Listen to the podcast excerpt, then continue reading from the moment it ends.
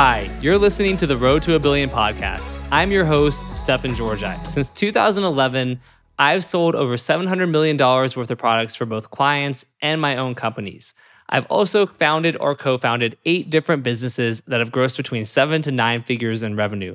Today, I focus a lot of my time on teaching, training, and mentoring the next generation of freelancers and entrepreneurs. And that's why I created The Road to a Billion, a call in radio show style podcast where I answer people's questions on mindset, business ownership, scaling funnels, copywriting, and more. If you want to submit a question, then check out the show notes to learn how, or visit me at stefanpaulgeorgi.com forward slash subscribe to opt into my email list. And every week you'll get a link to join the live call in show. And with that being said, let's go ahead and get started.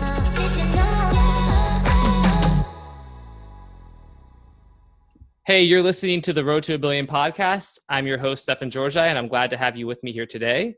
The Road to a Billion is a call in radio show where you can ask me questions about freelancing, copywriting, entrepreneurship, mindset, scaling funnels, relationships, money, and more. The name Road to a Billion comes because I will probably hit a billion dollars in sales this year for my own products and those of my clients. And I, my goal is to make an impact in the lives of a billion people in the next 10 years. And that really looks like a impact for them emotionally, mentally, and financially. So like mindset, uh, making more money, feeling more emotionally stable, things of that nature.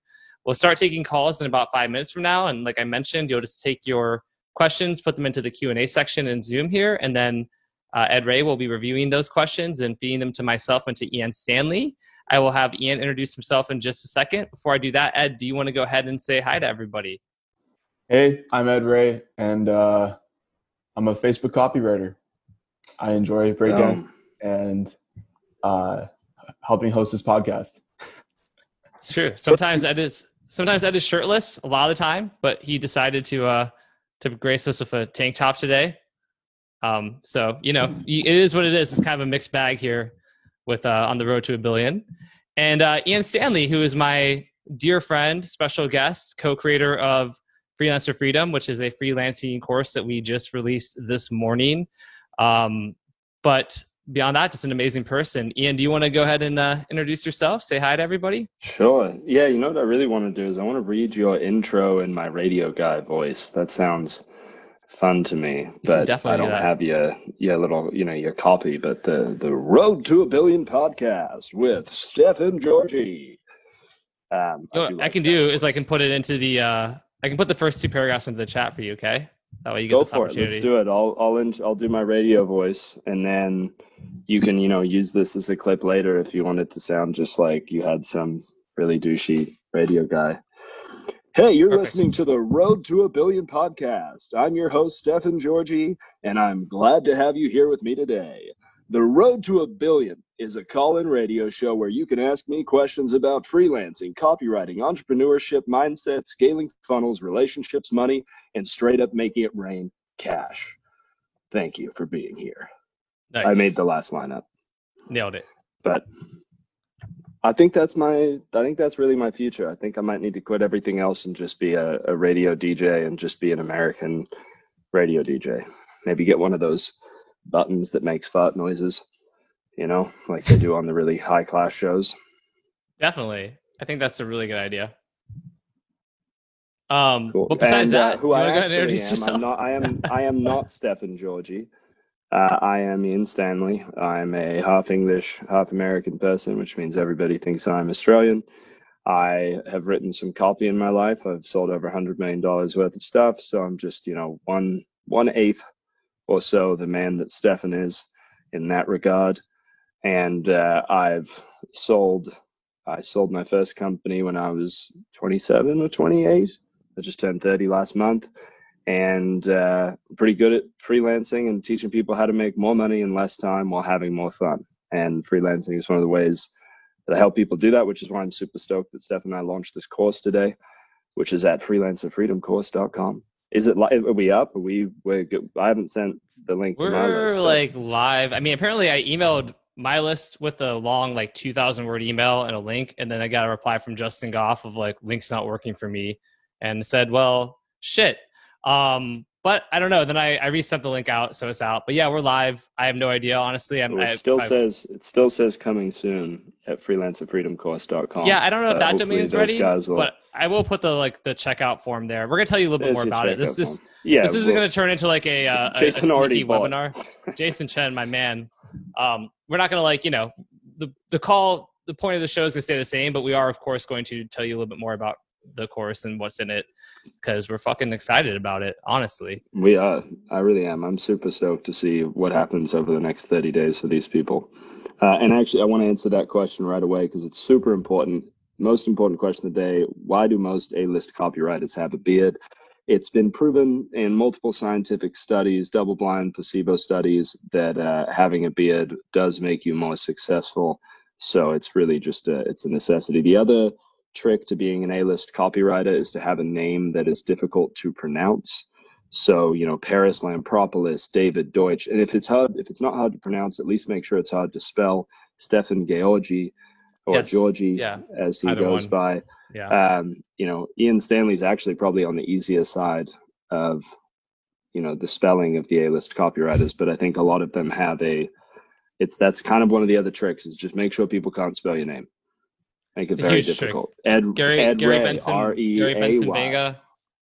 Yep. I miss I miss like I stumbled on Gary Bencivenga's name one time on a live thing and everyone just laughed so hard. It was like I said, I don't know, like Donald Trump Trump or something, and people were like, "That's not his name," and I was really embarrassed by it. But uh, you know, it's a hard name too. Like Frank Kern has it easy, man. Frank Kern just like He does. hard to f that one up. Um, yeah, that's why people can type in frankkern.com so easily. You know, they they know how it's spelled. You know, Frank Kern, he replied to my email yesterday talking. It's so funny that email yesterday about that copywriter who's like a hater on me. Um, and like I got replies from so many big guns from that. Like Craig Clemens replied, Frank Kern replied. Frank Kern's just like, good job taking lemons and turning them into lemonade. And I was like, thanks, Frank Kern. Very frank comment. I have my only Frank Kern story is I had never met Frank in, in person before, and I was at uh, he was at War Room in uh, Austin, and I went there and I was with Poseidon, and he was like a puppy, and I just I wasn't in the event, but I I showed up and Frank's there, and and he's standing next to this woman, Laurie Taylor, and he's like I was like, hey, nice to meet you, and he's like, I met you before, man. I know I know we met, and I was like, oh no, I I know that we haven't met. I'm like, but it's nice. He goes, no, man, I met you. I you I know you. You look damn familiar. I know I know you. And I said, uh, no, I I know that you don't.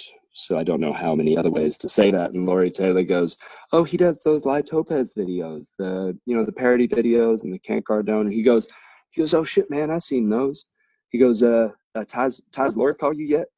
And I was like, no, he hasn't, but we were on stage together. And that was my basically my full Frank experience. And I've told him, I said, I want to do a video called Between Two Kerns instead of Between Two Ferns. And I want him to be modern day short hair suit Frank. And then I want to get a blonde wig and do old school long hair uh, blonde Frank and do it Between Two Kerns. And I, I think people would absolutely love that shit. Yeah, that's a that's a very strong idea. Uh, everyone's talking about how to pronounce my name, which is just Stefan Georgi, but you know, I don't even Ian doesn't say it correct, so and Justin doesn't ever say it correct. I say Stefan. No, no, the George I though. Everyone say, you say Georgie. Oh, Georgi. Well, because I always ask you, uh, people, I hate when people do this. I go, how do I say your last name properly? And they go, oh, however you want. I said, no, how do you want me to say it? I'm not trying exactly to say it what how I Stefan want to say it. I hate when was like I a- hate I hate when people go like, "No, it's your name, man," because I'm like, I don't really care because like it's gonna get mispronounced anyway. So And I don't know. Stick with Georgi. Well, the gay orgy you're not allowed to do. I'm the one who told you gay orgy. It's like the biggest mistake I ever made was telling Ian I that know. like uh, I had like a, a quick story on this, and then we're yeah, great. I hope this hope this goes spreads, and like that's the thing now. Thanks, Ian. Fucking Ian. Like every couple of years, Ian just Ian just fucks Every- me every couple of years. Like he made up like a fake tagline for like a uh, ED supplement that I had back in the day, where he said it was a Christian arousal supplement for men and women, and he said that like he made a joke that my tagline was "Bring God into your life and into your wife," and which was not the tagline. and then after Which that, still to this day one of the best taglines ever written. ever since people all like years later i'd go talk to people at events and they'd be like oh yeah the supplement bring god into your life and into your wife that was brilliant and i'm like that that's not actually the tagline um Imagine But- how much money you would have made if you did make it the tagline. i know You I know? know I, I probably I probably blew it, but um, yeah. And then that one that that story is like I had a, a, a European like history teacher who was from like Czechoslovakia or something in college, and like we were talking, and he's like, uh, you know, your last name, like you say you say Georgi, and I'm like, yeah. He's like, that's not right, and I'm like, what What do you mean? And he's like, you know, that's an Eastern European name, and it's Georgi, and I was like, oh, um, like I, we've always said Georgi, and he's like, nope, your family's saying it wrong. It's it's Georgi. And I was like, honestly, even if that was actually the correct way to say it, like I would never take that and start just like, I'm not gonna change my name to Stefan Georgi. So um well, it's know. crazy that your last name is also your favorite thing. You know, that's what's just so interesting about that's it. That's kind of a gift. That's kind of a gift. You know, when not only your last name is something that you truly love to do. Um, yeah, like me, I love tools. You know, Stanley tool company. boom, yeah. nailed it. And you are a tool, so it's, it's perfect. And I am a tool, so it's yeah. like I was named after a tool company, and I fulfilled on that. It is funny because you, I remember that story that you told me the the whole story, and that's how yes. I remember. But now when I talk to Siri and I call you, I'll say, you know, I, I'll say, you know, I hit the button or whatever in my car, and I call Stefan Stefan Georgi, and she goes calling Stefan Georgi, and so each time I'm like, I can't help but be re reminded of this. I'm glad that people are enjoying our roast session. We haven't gotten yeah. into any value yet. I know, I know. Um, but this is what people people don't want. If, if you've seen how podcasts are trending right now, the ones that are growing the biggest followings have tend to have like a comedian involved because it makes it entertaining. It's like you're not your information's great, but you want to be entertained along the way. So it seems like everybody's absolutely loving it. They're not. Nobody's like, oh go share this on your Facebook page right now if you're having fun. Go tell everybody to go join this and register if you're having a good time. Um, and, you know, get even more people on here to laugh with us. 100%. And for everyone watching on, on Facebook Live, again, hello. Glad you uh, got to learn how to, the real way to say my last name. You know, everyone's been saying it wrong this whole time. Uh, we are going to get into Q&As in just a second here. Uh, usually on this show, I do a kind of an opening monologue. Um, I'll keep this one pretty short, but I do want to just briefly talk about something that was on my mind, which is one thing that I love about digital marketing and this whole world that we live in. And that's the fact that it really is a meritocracy, meaning that you can rise based on your merits. And that is what is ultimately the most important. The reason this came up is because yesterday I was interviewing some executive assistant uh, candidates. I'm hiring an executive assistant here in San Diego, and I mentioned it to one of the one of the candidates. Is um, she's 22 years old. She talked about her age and how her age uh, could be like a um, an issue for her. Because I asked about what's something it's been like a setback or something that maybe you know setback you've had in your career uh, so far, and like how do you overcome it? And she talked about her age and people looking at her age and not wanting her to thinking she was too young for a job or position. And I talked about how in our world age really doesn't matter um, how it's a meritocracy. It's about who you are and what you do and the value you bring and all that, and how just incredible that is. And then I went to dinner last night with my friend Amber Spears and Alona, who's her uh, partner in her business and her best friend and my wife, and we talked about it again. Amber unsolicitedly mentioned how it's a meritocracy in this uh, in this industry too, and I just love that because like you've got people like Ed is whatever Ed is twenty, secretly twelve, um, Shura sixteen. Uh, Kimmy Do 16. David Vujicic is 16. Uh, Krishna, I think, is like 18. Hadley, I don't know if he's on. He's a dude in India. He's like 18. It's like all these young people, and then older people too, right? You can be you can be 16 or you can be 60. It doesn't matter. Like if you are committed and you're like really going for it in this industry, you can have success. And I just love that. So I just want to like celebrate that and, and let everyone think about that from a mindset perspective and how lucky we are to be in an industry where your age doesn't matter, your race doesn't matter, your gender doesn't matter, your sexual orientation doesn't matter. None of those things matter. It really is a meritocracy. Does that mean there's not sometimes going to be like kind of uh, extra obstacles that certain people face? Sure. But like I look at my whole contingent of Nigerians who are fucking crushing it, all the Indians who are crushing it, like all the people from all over the world, they're crushing it. And I just want to be really explicit too and say this because I woke up at 1.30 in the morning last night. I go to bed like 10 thinking about this how I want to say this on my kind of show today, which is I want people who are watching this or who listen to the recording on iTunes or whatever to know that truly what we're doing here is like an inclusive environment. And I'm so thrilled to have every single one of you on here. If you're young, like I want to be the person for you. Ian, I know Ian probably feels the same way. I know Ed does too. You're 16, 15, 14, 18, I don't care. I want to be the person for you. If you're 60 or 70 or 80, I want to be the person for you. If you're gay, I want to be the person for you. If you're straight, I want to be the person for you. I don't care, like, you know, wherever you are, whatever race you are, like, I am here to support you and help you. And I just want to be really fucking explicit about that. Um, cause I know, I think it's implied. My Italians, I love you guys I know. So let me say Stefan for president, but I'm not doing that. I just want to be really true, man. Like, I, I want you to know, I want to be explicit and just say it and have that invitation to anyone who watches this or listens or who interacts with me that like you are welcome and I want you to feel really comfortable and I want you to feel like you can express yourself and you can be a part of what we're building. So I know it's a little bit hokey and stuff like that, I guess, but I just really wanted to share that before we get started.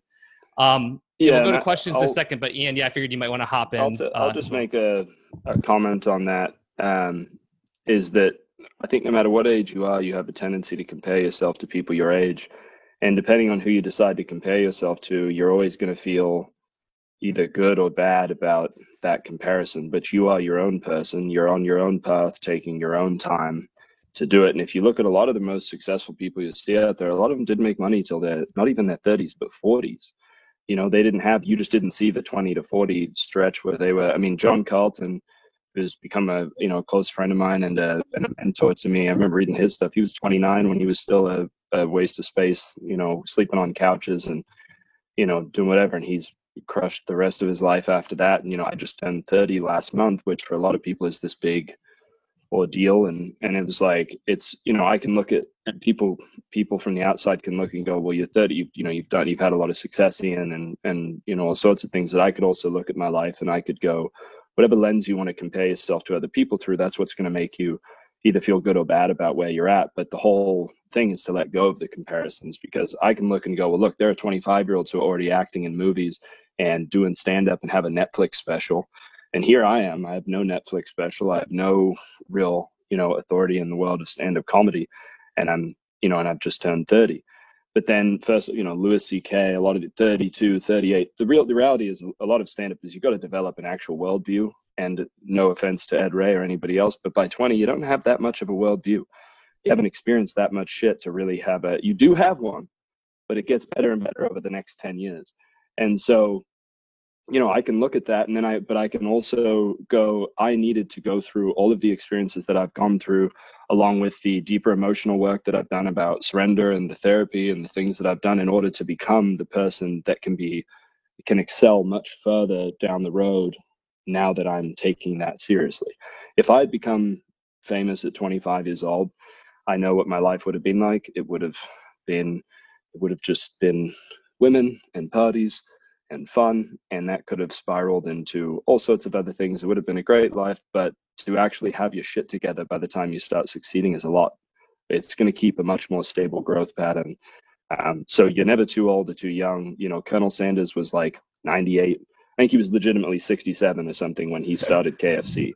So, and he knocked on like a hundred or a thousand doors or something before somebody was like, "All right, I'll take your blend of herbs and spices." Ray Ray Kroc was in his like late 40s or 50s when he basically franchised McDonald's for the first time. Yeah. Another example. Yeah. basically going to fast food. Either way. It's a secret. yeah. Go just just create diabetes for people. That's Forget a, the freelancing course we are we are gonna do. Yeah, just just open up a fast food chain and then take it nationwide, and you're set. Mary Kay started at New Hook, super fast food. It's even faster than fast food. Oh man. Okay, awesome. so John Caprani's here. So um, let's answer a couple questions, and then Ian, I do want to share a bit about freelancer freedom, but let's hop in, answer a few questions first, and then we'll do a little freelancer freedom break, and then we'll go back to answering questions. Uh, Ed Reay, who do we have for um, our first question? Well, the first person we have up is Kimmy Do, and she, she always she always asks the best questions. So she asks, also, I need co-host Stefan. Um, oh my gosh. Okay. On it. Every time. So, so Kimmy asks, what are the biggest mistakes when reaching out to clients? That's a good first question. What's up, Kimmy? Great What's question. up? Hi, Ian. Hi, Ed. How are you doing? Hello. Great. Awesome. Yeah, so yes. I'm wondering like what are the biggest mistakes you've seen when reaching out to clients? For sure. Um, Ian, you want me to go first or you want to go? If you've got something lined up, I've got something. So it's up to you. Uh, yeah, I mean, you can go first since you're a special yeah, guest. So my biggest thing, my biggest thing for sure is is generic reach outs. I can tell you within 10 seconds I, that's a lie. Within three seconds, if this is a generic reach out, if I if I open up my email right now because my email is attached to my Instagram account, and because once you get to a certain amount of followers, you basically just get you know bombarded with people reaching out to you. And I, will give you a couple examples of sort of the difference of, of what can happen. Is I, I mean, all, every day I don't even read all these message requests of people like, "Hey, get the blue badge. Hey, we can grow your Instagram. Hey, it's just the same bullshit." I had one guy who goes, "Hey, man, I looked at your account. I love your videos. You know, super good stuff. I'd love to help you grow your account." And I went, okay, what I said, what's your what's your favorite video? And it takes a little bit. He's like, I like that one where you were on a boat. And I was like, oh yeah, what was your favorite line from that video? What made you laugh most about that? And then you know he's sitting like, God damn, now I'm supposed to go actually watch this guy's stuff. Yes, you are. The difference between the people who succeed and the ones that aren't is these three minute, the willingness to do three minutes of research on a client. If your average client's worth a thousand, five thousand, ten, fifty thousand dollars, it's worth the three minutes to actually get to know the person. And so what I see all the time are these generic reach outs and they go, Oh, well, I changed the name. I don't give a shit if you said my name. You can find my name anywhere. Actually take a minute. You can have a templated close, right? Of like, this is what I do for people, da da da da. But actually taking the first three to five sentences to write something genuinely personal to that person about like, hey, I saw this on your site. I really like this part about what you said about this. And, you know, I also have six kids and a wolf dog or whatever, you know, obviously don't, I'm not saying lie to people about whatever, but if you see something that you guys have in common, it's like you put that in like a, by the way, I, you know, I see that you live in California. I grew up in Thousand Oaks. Uh, just these little things that make you a person and that because what a lot of us are looking for is now stefan and i have become people that hire freelancers and people we look for is this a real person? Do they have the the willingness to just send something actually personal? I had one guy on Instagram who sent me a video and he was like, "Yo, Ian, you know, check out stuff, made me laugh a lot, like really great stuff." But like, you know, 10 seconds, 15 seconds, and then, hey, this is what I do. I help people with this. If you're interested at all, let me know. If not, no worries. I've responded to him because he took the time to record a 30 second video that actually showed that he did research. And now, did that take him three to five minutes instead of 10 seconds? Was it automated? No, but he's 10 times more likely to get the client than these other people. Um, and the other thing, this is a really bad experience I recently had that I that I think is really worth sharing. I had this guy. He reached out to our support and he was like, "Hey, you know, congratulations on getting 15,000 followers on Facebook. Like that's awesome which also that was like a long time. It's like okay. And then he's like you know i love your products and stuff. Uh, i recently helped a guy launch uh, we did a launch together and we did 196000 in a week. Uh, i have you know 64000 followers on youtube. I'd love to talk to you about how maybe we could do something together. Now i thought okay this seems real this guy just did and i'm thinking he did like a launch with this dude where they did like a jv and they did 196000 he's got all these followers okay i'll i'll bite so set up a call with him, which like went back and forth, and he was in, you know, Europe, so it was eight hours ahead, and I I broke my normal rule. I don't do calls before like 10 or 11 a.m. That's like the absolute earliest. I did a call at 8 a.m. to make it work. His assistant is the one on the call. She's there, and then as she's talking to me, she does she does she does all the small talk. I have no idea why I'm on the call or what the or who she is or what's going on. And then I look at his YouTube account. He's got 64,000 followers, but each video has like 200 views, which means that it's all bullshit subscribers. And his this launch he did was nine months ago with somebody else's list. And I was like, I told her, I was like, I don't mean to be rude to you, but I if somebody's going to talk to me, I'm not going to talk to their assistant when I don't know this person and they haven't demonstrated any value or given me anything I said, this leaves a very bad taste in my mouth. And I would recommend that you guys change the way you're doing things. Because if you're if you're low if you're not as far along as the person you're trying to get in contact with, you do not send an assistant to vet that person. you show the fuck up and you do the call yourself. And I was like, it was a really good example though of how to not do things. So don't lie to people and give them all this false stuff. And if your last success was 10 months ago, don't say, I just had this thing happen. It's like, Jesus, what do you like? This is, it was all basically bullshit. And, but if you take a lesson from his, uh, from his message to me, there was something personal that he used. He then demonstrated social proof through his following and what he had done, uh, and then made it seem like we could work together on something. And so he actually did a good job with that, but then, you know, terrible follow up and execution um, on the actual sort of thing that he had said. Yeah, those are awesome answers. And I was going to yeah, mention follow up as well, because it's something we talk about a lot. We have a really good case study in Freelancer Freedom, the course that we just dropped today, uh, where I'm showing what to do and what not to do. It's an example of somebody who yeah.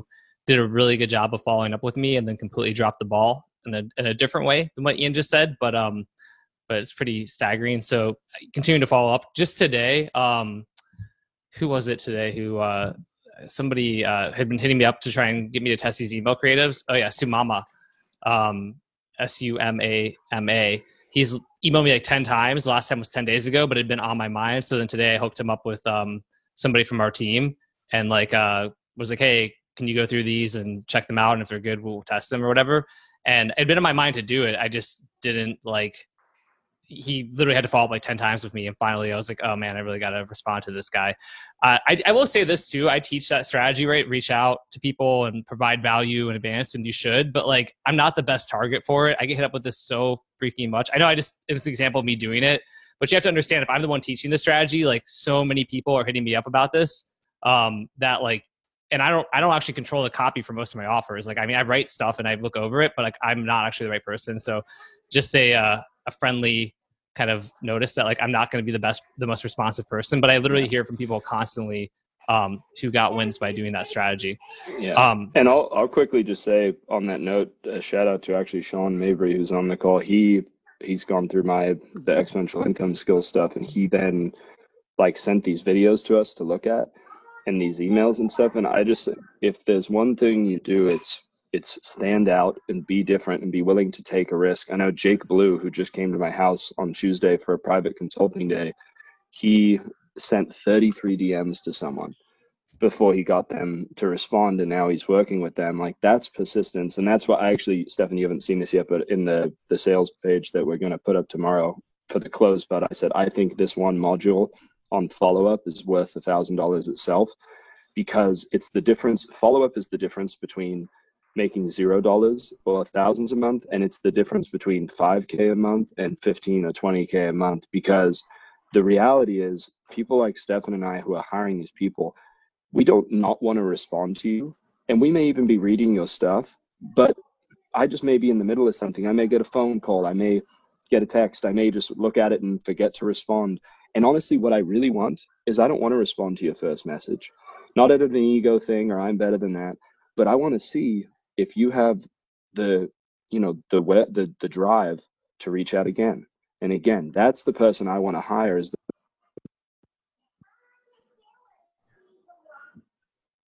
Did it just cut out for me? Oh yeah, you're back. Yeah, it just cut out for us. It's when my phone's connected. I got to disconnect the Bluetooth from this. But basically, um, that just that simple act of of demonstrating that you're willing to follow up separates you from almost everyone. But the thing I was going to say about what Sean's done take a risk and really, really stand. And oh, Sean, that's awesome. I didn't know that. He just started working with a new client from one of these videos.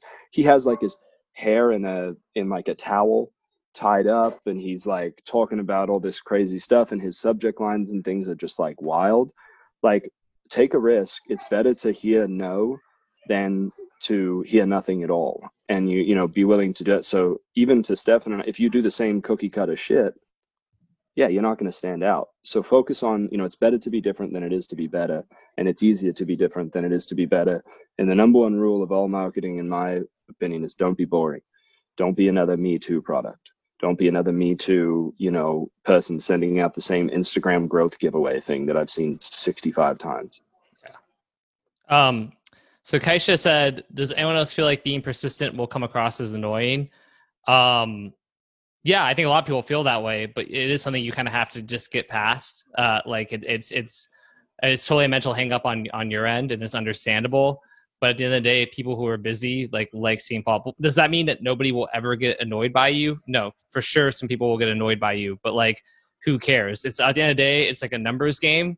It's like a reach out game. It's proving it. It's just like with anything with sales, right? Like if you any sales organization, like the reason they make you dial 100 people or 200 people and those jobs suck right but you have to it's, it's a number at the end of the day somebody actually says yes i mean anyone who's mm-hmm. ever done sales has noticed the exact that that exact thing they talk about it in like the dating world right it's like a numbers game i mean for whatever but like same thing with with with all of this you just have to be okay of kind of pounding the the pavement a little bit and really just uh yeah. Being comfortable there and it's and it's their own triggering. You got to understand too. They're dealing with somebody may respond back to you like a total asshole, and if you were to talk to them again, they would say, "Well, actually, I got your email right after my wife yelled at me, and I took it out on you." This is extremely yeah. common for almost everyone. Um, but beyond that, the cool thing is, is this is something to understand too. Is you may have to be super persistent early on in your career, but that stops having to be a part of what you do to that degree. For persistence for Stefan and I now, it might be, hey man, just wanted to circle back on this, see if you still wanted to do it. Yeah. And you do that once or twice. It's a reminder. Whereas when you're starting out, you know, it may be you may be willing to send 10 messages and it may be annoying to someone. But to that same person who it's annoying, there's another business owner who goes, I'm hiring you only because you sent me 10 messages. That's why I'm hiring you like that's that is the trick early on is who wants it more? And and it's it is similar to dating john where the the reality is for most guys they're trying to you know go and just talk to enough girls that you know oh one of them will say yes. And like for, you know i haven't been single for a while but i used to teach dating. That was my first business was teaching dating boot camps. And when you get into a certain place in your life and you like your really what it comes down to is loving yourself you actually it stops being a numbers game and it starts being pretty much everyone you meet would like to be with you. And that may sound super arrogant as that came across but also if you don't believe that what's the point? I remember when i was teaching dating stuff my buddy goes uh, do you think that just any girl you meet you you could be with? And i was like yeah 100% he's like what? I was like yeah whether it's true or not it's unimportant. It just matters that i believe that because it ends up creating that reality and when you believe that about yourself as a copywriter, a lot of this stuff as a freelancer comes down to your own self worth. Do you feel worthy of high of charging high rates? Do you feel worthy of um, of these things? By the way, Stefan, I have a bonus to add to Freelancer Freedom that I didn't tell you about. I created a new meditation on Tuesday for how to charge higher prices because the most the biggest issue for people charging higher prices is not that they aren't worth it; it's that they don't feel worthy. And so you have yeah. to shift your own internal environment so that you feel worthy of those prices. So I created this new meditation that um, helps shift that inside of you to improve your self worth around charging more. So I want to add that in as a that'll be a bonus for the product that's not on the sales page or anything. Yeah, that's amazing. That's awesome. And it's funny because another thing I wrote down was um confidence right but like then you really expounded upon what that what that looks like one more one more kind of quick thing on this and then we'll we will tackle some more questions of course um but about differentiating yourself or setting yourself apart. So going back to how I'm hiring executive assistants and I did these uh, Zoom interviews and then scheduled in persons. And for one of the candidates only so far, at the end of the the Zoom interview, she was like, uh, you know, do you want to give me some kind of like test assignment between now and when we do the in person? And I was like, oh yeah, like that's a good idea. I should probably do that. She's like, yeah. She's like, well, you want to, you're moving into a new office and you want to like you know get it all furnished and decked out right? And i was like yeah she's like, so why don't you just sort of you know give that to me as an assignment. Give me like the info on the office and i can go through and kind of like look at some design concepts price things out for you and show you um, what it would look like. And i said you know i'm like all right cool. So then i did. I shot her like a loom video where i showed a uh, like the pictures of the uh, of the uh, empty office and they had like a little 3d tour so i kind of showed the different rooms talked about what i wanted gave her a ballpark budget. I was like, obviously, you know, we, we probably can't just do this virtually. We'll have to do like a walkthrough, whatever. And then within like 24 hours, like right now, like, like the next afternoon, I got a video from her couple cool things. First of all, was a Loom video. She's like, this is the same one who's 22, right? She's like, oh, I've never used Loom before, but I saw you used it, so I just got it and so I used it too. So it'd be easy for you since you already you know work with Loom. I was like, great. Then she's like, Evernote. She's like, I've never used Evernote before, but I wanted to kind of challenge myself, so I organized my stuff in Evernote. And then she literally hand drew or drew on her iPad or her tablet like the blueprint of the office and then like upload to Evernote. And she went through and she had like the furnishings for every room different concepts images pulled all these different options had them priced out had different design concepts like had it mapped out to where i could see this whole office as this incredible thing. And like she did all of that like on wednesday night and she had her or tuesday night and had her in person yesterday. And then the other candidate who i had in person yesterday was really great as well. I mean who knows? They may watch this video. So they both were excellent. But the fact that the one candidate went through and did all that extra stuff and like i don't know how long it took her an hour or two but the job pays like 30 an hour to start and will pay more and it's like it's hard for me not to hire the one who did that extra work but she created that opportunity for herself right? Because she was like what can i do before this interview? Um, you know like give me a task and then she provided this crazy value so it's really hard for me like i already know what working with her is going to be like because she already like answered an objection for me by doing that but that was a really cool unique and intelligent thing she did so i just wanted to share that with people because i thought it was so smart it's feelings in advance, right? Can you create the feelings that you want the person to experience before they actually buy something? So, can you send them a three minute video going over their sales page saying, and you do this compliment sandwich thing, which we talk about more in depth in the in the workshop, um, is basically you're like, hey, I really like this part of the sales page. I think this part needs work. Here's what I would change, and I also like this part. So they get this nice comment then they get the sort of harsher truth, and then they get another compliment, and then they feel good walking away from it. Um, and that that works really well. But you're creating that feeling in advance of like, oh, this person does know what they're talking about. They just gave me a, and you're like, go ahead and change this and use this for free, you know. But if you want to hire me and and have me rewrite the whole thing and make it better, then you know, let me know. But that's a total differentiator of demonstrating those feelings in advance. They get this feeling of like, oh man, this person really knows what they're doing. Yeah, hundred percent. So I want to go to more answer more questions. So let, let's take a, a second here. We obviously we we kind of riffed on this a while, but I think it's a really a, a topic we're both really passionate. People about. are loving this. We're getting a ton of great comments. hundred percent. No, it's it's awesome. And I would say this is the the quick little plug for Freelancer Freedom is if you like this, then you should get Freelancer Freedom, the course we just put out. The first module has a 45 minute conversation between Ian and I all about mindset um, so we literally start the course with mindset. Uh, but if you don't know anything about this course, basically Ian and I in November of 2019, well, actually, let's let's rewind to the summer. In the summer of 2019, we ran into each other outside of a bar in New York, and we talked about how we ran into each other. I ran into you from behind and used my Batman voice to scare you while putting his finger into my back to like imitate an erect penis. Um, so it no, was it was really... a gun. Gee, Jesus. Oh, this whole time I thought you were pretending it was the penis. God, no, oh. no, genuinely oh. no. No, you guys, was, you guys uh, need to stop with like this gay a... orgy. It's Luffy and Ed too. This is it's not becoming a thing. I really don't want gay orgy spreading. So so annoyed, so annoyed. Um, Stefan, it's your fault. It's your fault. You're the one who said it first. Um, either way, basically, I without I don't know how to say this without sounding douchey, but whatever. Basically, like I had flown to New York on a private jet because of like some traveling issues, and I told Ian, man, I'd really like to fly back to Vegas on a private jet, but that's a big investment, you know, and probably not like worthwhile or whatever. And um, Ian was like, well, why don't we just sort of create content on the jet and then we'll make it worthwhile? And I was like, that's a good idea. We're like, well, what could we do? And I was like, well, I'm really passionate about freelancing. And Ian was like, I'm really passionate about freelancing too.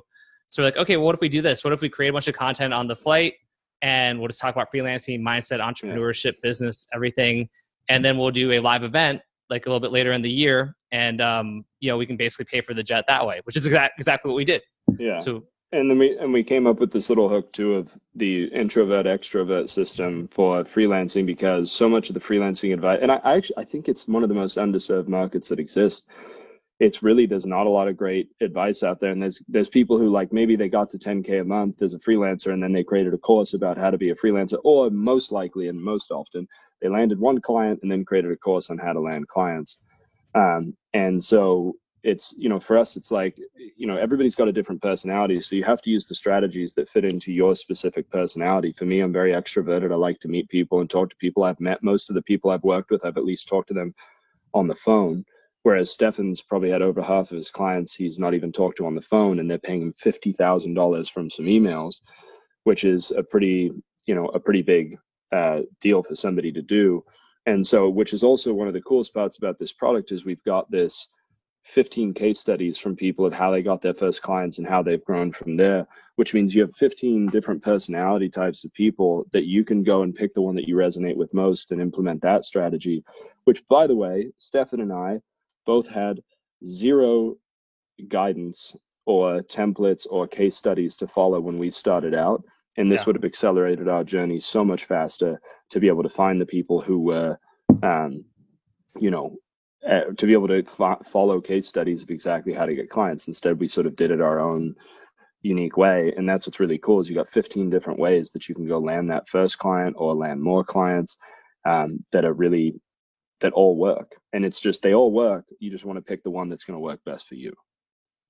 Yeah, 100%. I mean, that's what's really cool. So there's like case studies on getting high level clients on LinkedIn. There's uh, like in person, like mar- uh, the kind of networking and marketing. There's getting thousand dollar an hour gigs on Fiverr. Uh, there's stuff on Upwork and Freelancer, Instagram. Kimmy Do has a case study. Gerline has a case study. There's stuff about how to get clients about a portfolio, um, how to get organic leads through social media. There's all this stuff about how to cold prospect. Um, said, "Is this webinar 2.0 for buying the course?" Uh, you know, it is not a webinar 2.0, but at the end of the day, we launched the course today and we're going to tell you about it because and we're excited about it. It Kind of change your life. Back. Yeah. Yeah. Yeah, exactly. So, um, you know, but it is an obligation if it's valuable. Selling it is an obligation. So, um, yeah, so we have 15 case studies on it and then we have the recordings of that event. So we did this live event. We basically spilled out everything. There's like 21 videos on it, but basically everything from how to find your dream client. So basically, if part one for case studies is like if you've never gotten a client before or you're getting clients but it's inconsistent and you wish you could bring in more clients and have less of a struggle, less of the feast and famine cycle, all that kind of stuff, these case studies will help you. Pick one of them or two of them and then just stick with that, implement that strategy, and you will get clients. I mean, it would be shocked if you don't. And then once you do that, at that point, then if you want to try some additional strategies and have even more pipelines and ways that you're bringing in clients, cool, go for it.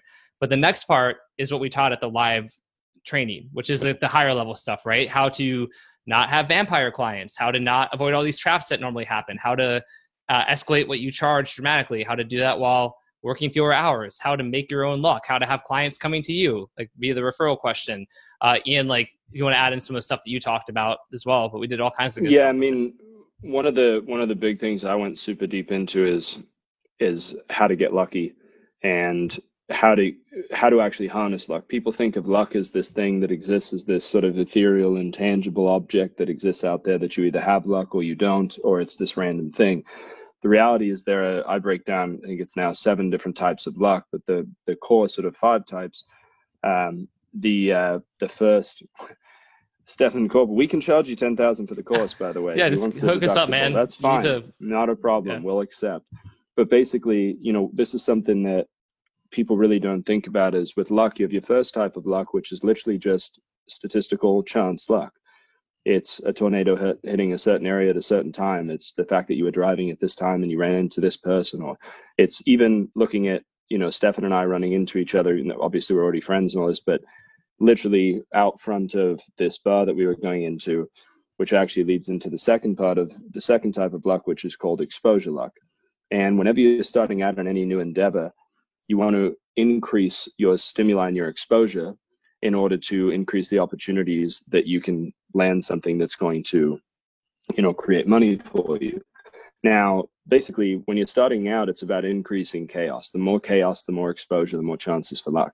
As you become more successful it becomes about saying no and it becomes about reducing chaos. So as you're starting out though you want to ex- create all this exposure your third type of luck is, and I go you know way in depth of this, but there's pattern recognition, and then the fifth type is what I call only you luck, and that's the type of luck that's created when you are the type of unique individual that people seek out. And one of the great examples that Naval Ravikant gives about this is, you know, if you're a deep sea diver and you become known as the world's best deep sea diver, what happens is you now just sit back and you know you do whatever you want. You don't seek anyone, you don't seek out any jobs or anything. But some random person finds some tre- you know they know that there's some treasure off the coast of wherever, and that was luck. That was chance luck that they just found this treasure. Now, because it's only you that could do it, they hire this one deep sea diver who's the best to go find the, that treasure. And now that person makes millions or tens of millions or hundreds just because they became this only you unique individual. When somebody goes, I need a supplement VSL to crush it, who is the first person that gets brought to their mind? It's Stefan Georgi, Georgi.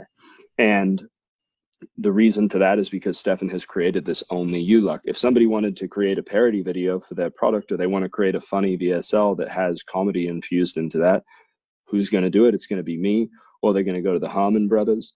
They're going to go, you know, it's like that's there's only a couple of people in the world, and so it becomes only you luck. So instead of me seeking clients, you become the type of person who people find.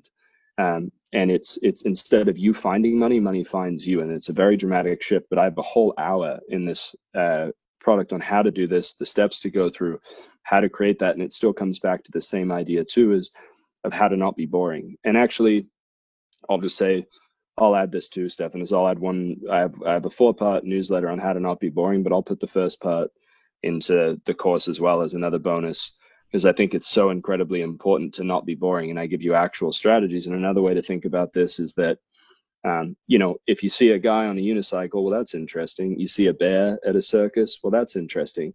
But you see a bear riding a unicycle, now that's really interesting. Interesting is the opposite of boring, and you create intriguing and interesting, non boring um, content and ideas by combining things that aren't supposed to be combined. When you, yeah, somebody just said squatty potty when you're talking about ice cream and gold, you don't think poop. But when you mix poop with ice cream and gold, you literally start printing money, which is what they did.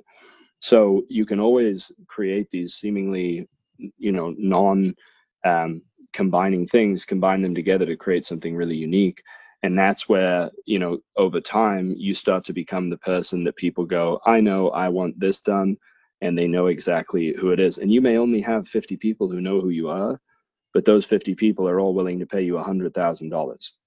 And that's not unrealistic. That's very possible, you know, if you become that unique of an individual. So that, you know, that's just one piece. I, am working on the book about luck. I'm also, I'm actually going to release the How to Not Be Boring as its own book because I think it's really important for people. But, uh, but so, I mean, that's just a small part. And then Stefan and I go into, you know, I think one of the big things is like, I mean, when was the last time you sought out a client, Stefan? Uh, it's been several years. Yeah. So imagine that as your future reality, right? Like you you get to move forward, and right now you may seek out. And I love. I can see Stefan trying to figure out the last time he had to try and seek out I, a client. Honestly, yeah, I can't remember.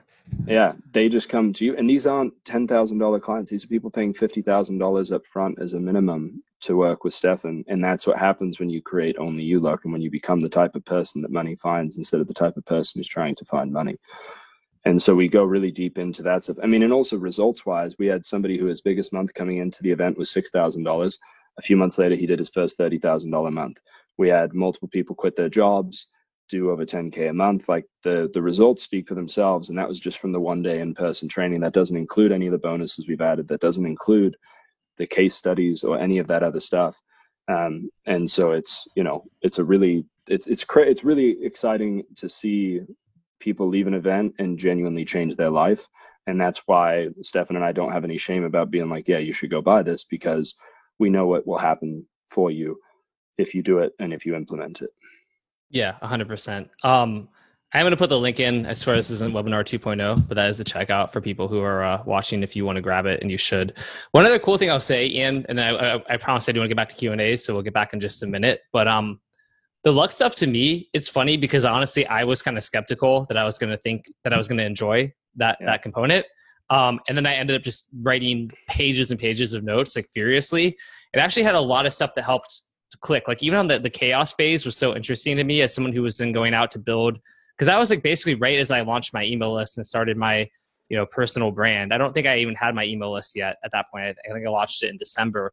Um, but that idea of like being like I was like I'm doing something new, I should have more exposure to chaos and create chaos and just like let these things roll around me and sort of like um you know be open to all that. And like I've I've done that really a lot for the last year since then. And and even um you know like whether it's stuff like podcasts I'll go on pretty much any podcast somebody offers me to go on. I'll do Facebook Yeah, lives and like all that stuff. Um but then it's cool because like now it's stuff like this week I found out that I'm doing a uh, like a TV interview on this show called The List, which is a nationally syndicated TV show on Monday.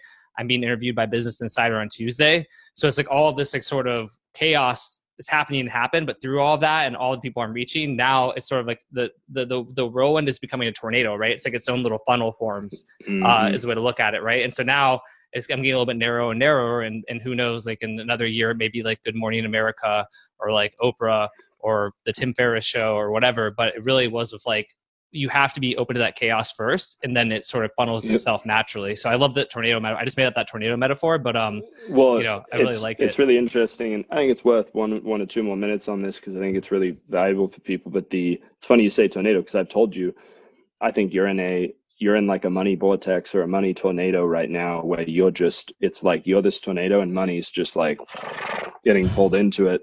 And I feel like I'm having a similar experience right now, and that's why I said to Stefan, if our if our tornadoes just you know formed one super tornado, what would happen? And that's you know part of what we're doing with this. But uh, the the this idea of chaos is also it's important to acknowledge the existence of ego within this concept of chaos because when you've already succeeded at something right? So i've had good success in the world of business. It would be easy for me to be like well i don't want to just go do stand up sets for free and do open mics and do this. I'm successful elsewhere. That's bullshit. That would be a pure ego move. You have to start out as a beginner and accept yourself. You're you're a beginner at everything at all times. You have to keep keep that beginner's mind. But when it comes to stand up, so when it comes to business, what I've been doing is is reducing chaos because I'm further along. And in stand up, I know that I have to expand chaos. And that's why I'd moved to LA. Now I'm up in Boise because stand up's really not a thing right now. But it's it's that I view all of the world as that every city you live in is a pinball machine, and every group you join is this pinball machine. And, and Austin, Texas, was a, where I lived before, was this pinball machine with three or four pinballs bouncing around at any given time you leave your house, you do something, and you may run into one of these pinballs and something good happens. LA is like 20 pinballs going off at once, so your chances of success become higher and higher. You don't know what random meal you go to where somebody's sitting near you that ends up being this person who lands you your first Netflix show or whatever it might be. But it's that it's that willingness to step back, be a beginner, and expose yourself to chaos and exposure, whether you are, and this is where, you know, if you're 60 years old, you know, well, I've done this and this and this, and I don't want to be this beginner. Well, you have to accept that as your reality. If you're just starting out in something new, just because you succeeded somewhere else doesn't mean that you get to take all of your clout and all of your um, past experiences to be this known person within this new realm. You have to accept yourself as new.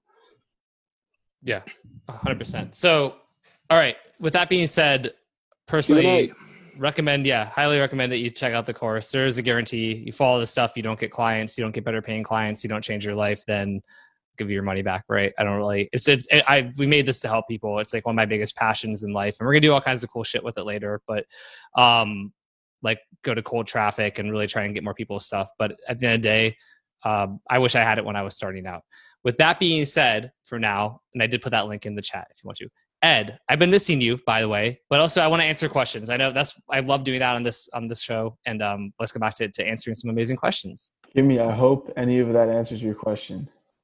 All of that. all the questions she didn't even know she had. It's already answered. Um, all right. Next up, Peter Tsemis asks, "What is the fastest way to get really, really ridiculously good looking? I mean, good at writing copy." Nice. What's up, Peter?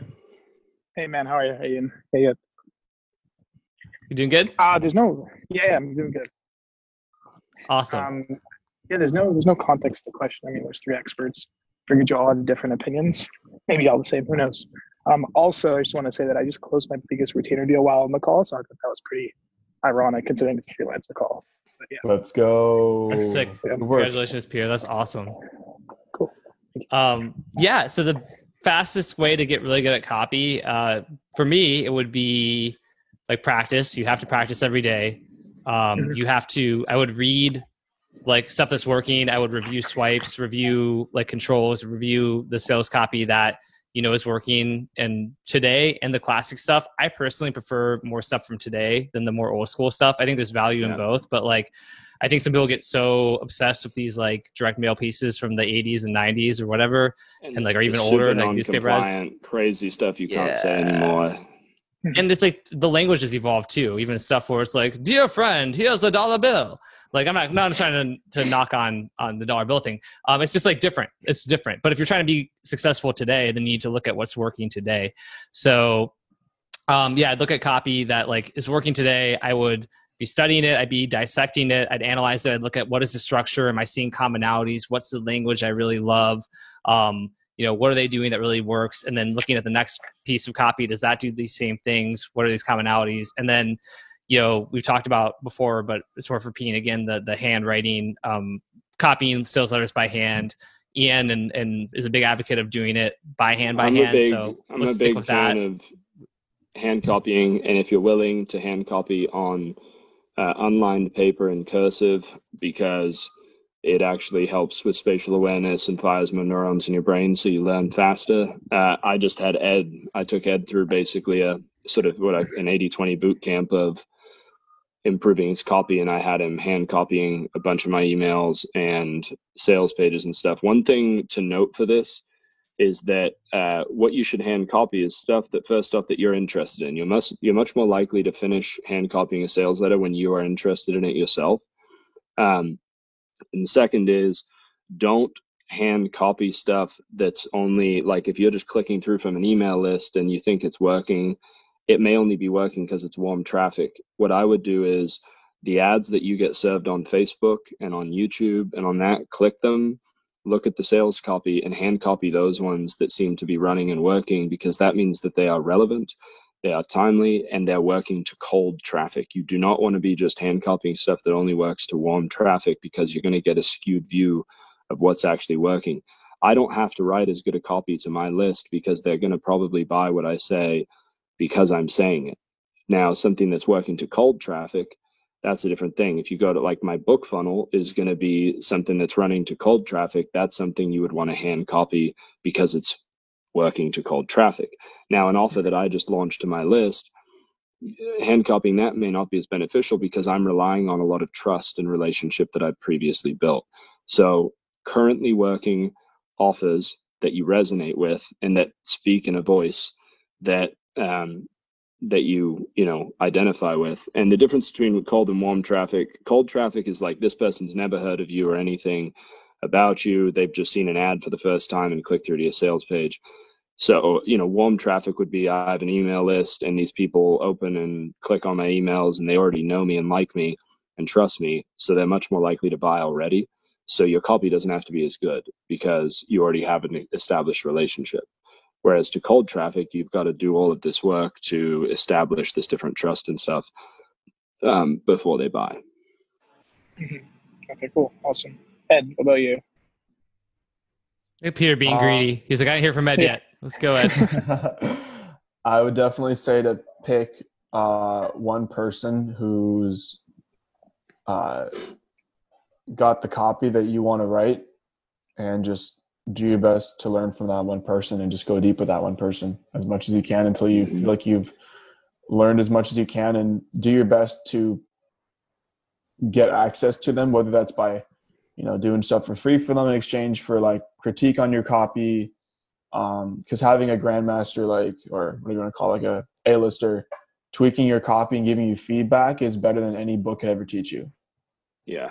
When I was going over Ed stuff, like, you know, I basically would pinpoint what are the one or two things that Ed needs to work on in this moment. And for Ed, it was really uh, what I call sandpaper transitions.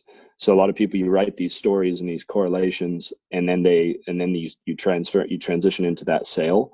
And those work. Those are the best emails you can really ever write. They work really well for Facebook ads and stuff but the they had what I, I called it like a hammer transition where it felt like you were getting hit with a hammer You're like oh that didn't that wasn't smooth and so ed and i was like let's work on this one thing which is sandpaper transitions and i had the same thing by the way that's why this isn't a, a critique on ed i had a phase in my career where i realized i was really good at writing different pieces of a sales page but they didn't transition super smoothly. So I spent time literally just focusing on smooth transitions. So pick one part of your copy to work on at a time and and only focus on that and then improve another element later. Do that for a week, 2 weeks until you're really good at that. Don't try and improve all of your copy at all times. You're not going to just get better collectively. You want to focus on I'm going to get really good at writing stories or leads or closes or transitions and focus on that. And then the other piece for Ed was creating more personality in the writing. So it became adding in these phrases that make things more fun and more interesting. So he had these two two primary focuses of sandpaper transitions and um, and adding personality into the copy. So pick those things that you're sort of lacking in, or have somebody try to identify them for you, and then improve those individually. And like Ed just said, pick one person, learn from them for 90 days. If their stuff doesn't work after that, pick someone else. But commit to one, uh, you know, one person or one group, whether it's you know Stefan and I or it's somebody else. Commit to that and then just learn from them. Because what's going to happen is you're going to get conflicting every you may have five different copywriters who are all great but they're all five saying different things and you're trying to do all five different things at once and then you're not going to get that good. Pick the one person follow their stuff and then go to someone else later if you've sort of gotten everything you can out of them. Okay cool. Thanks guys. Sweet. Glad to help. Um ed who we got next Sure. How to quickly build authority and attract clients rather than keep chasing clients for your whole freelancing career. Hey Stefan. Hey Ed. Hey Ian. What's up, Shura? How you doing? Yo. Yeah, I'm doing fantastic. Uh, yeah, I'm doing awesome and fantastic. And and after yeah, you, after I got RMBC, I, I won RMBC maybe. So Yeah. that, that like I, yeah, I'm Yeah. speechless right now, uh, and I'm getting so nervous. Okay. So yeah, it's all good.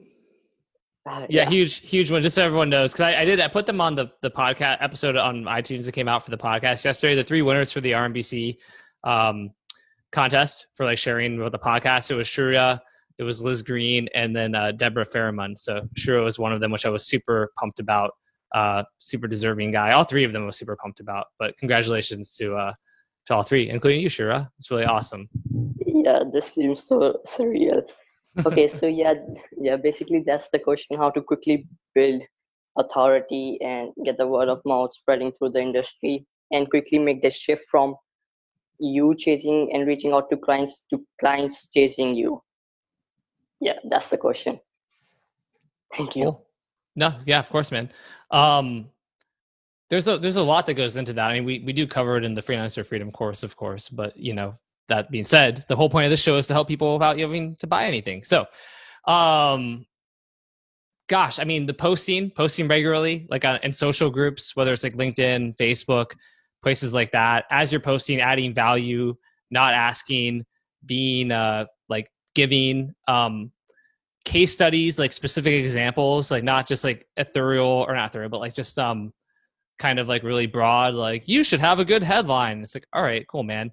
But like you know instead it's, it's something like um you know here's why having a good headline really makes a huge difference. Like you know parentheses how i helped a client go from a 1% conversion rate to 2% conversion rate just by changing 10 words. And then you like have the post where you're like yeah i had a client and i was doing this and um, i changed right you break down what you did doing those sorts of things and those posts where you're then sharing actual specific examples of wins or ways that you've helped people um, or maybe it's way you've helped yourself is one really fast and easy way to build authority. Um, so they start to, ch- to you know chase you. The other one would just be then as you get wins like broadcasting those wins in general being open about it not being feeling like you're being braggadocious if you you know share wins that you're getting for people i think that's really important. Uh, you know, Ed, you did a really good job of this with, on the compliance side, and just by posting regularly, and you kind of increase your authority around Facebook compliance really fast. I don't know if you have anything you want to chime in with, my good friend Ed Reay. Yeah. Um, I think so. My my perspective is at first you're kind of gonna have to do a decent amount of uh, chasing clients so you can sort of find out what you enjoy doing, what clients you like working with, what kind of deal structure you want to do, what kind of copy you actually enjoy, what niche, etc. But once you kind of like dial in what you're good at and what you want to do, then you get known for that. Like when I first started copywriting, I was doing everything for anybody who would pay me. Um, and now I only do well, not only but primarily do uh, Facebook compliant copy in the BizOp industry. Like that's basically it, right? So now that That's I'm only you that- luck, by the way, right? So Ed's now known as the Facebook compliance guy for the BizOp industry. Yeah. Like I've I've worked with some of the uh, biggest brands on Facebook in the BizOp niche that have, and they're able to scale effortlessly without worrying about uh, getting shut down because I've worked with them. And that's something very unique that few people can say. So when you can get to that point where you can say, this is my thing, then you attract a lot of opportunities that way. So that's definitely a huge thing. And then you create content Yeah. based around that. And like Raleen says, you show up and show up consistently around whatever it is that you you you want to be known for. People start to reach out to you. Like people reach out to me like, hey, like, you know, can you look over this copy before I send it out to like before we launch it? Can you look over this offer before we get started? Like, can you write the sales letter for me that's like Facebook compliant? Can you write me some Facebook ads? And I haven't I haven't had to hunt for a client in probably well since I've basically left my last job. Um, so it's been what like almost six months now, maybe. Yeah, and I, I think one of the other pieces there that goes along with that is leveraging your wins. So Stefan said it, and a lot of people have shame about, you know, saying that they did something well.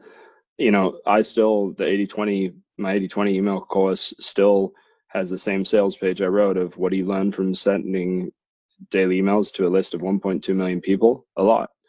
You know, I, I, the first list that I worked with had 1.2 million people, and I split test four to eight variations on every email and created the principles and everything that worked for it. So if you've sold millions through email, leverage that, talk about that, let people know because they want to know that you have a track record that works. So if you, you know, the first one you get, talk about it. The guy who just came over for uh, the consulting day, he had just found out that he wrote a sales page for free for someone that did $2.3 million in a week.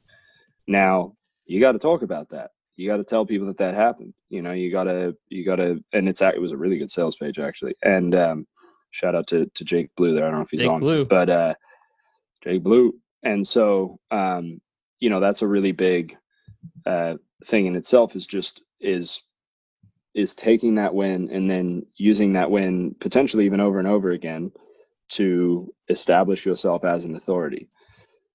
And then, you know, showing people that you can recreate those results for them Sweet. and having a unique voice that's the other part i'll just say like for me a lot of my authority came from these parody videos which don't have anything to do with copy or anything to do with you know they make fun of marketing and marketers and stuff but that built a lot of authority because people saw my videos they had they went viral and all that stuff so i'm not saying you're going to go make parody videos but putting yourself out there and saying things that other people aren't saying that's going to you get you get established as a thought leader sometimes simply by being a contrarian taking the common things that people say and saying the opposite awesome. Does that help, Shura? Yeah, yeah, definitely.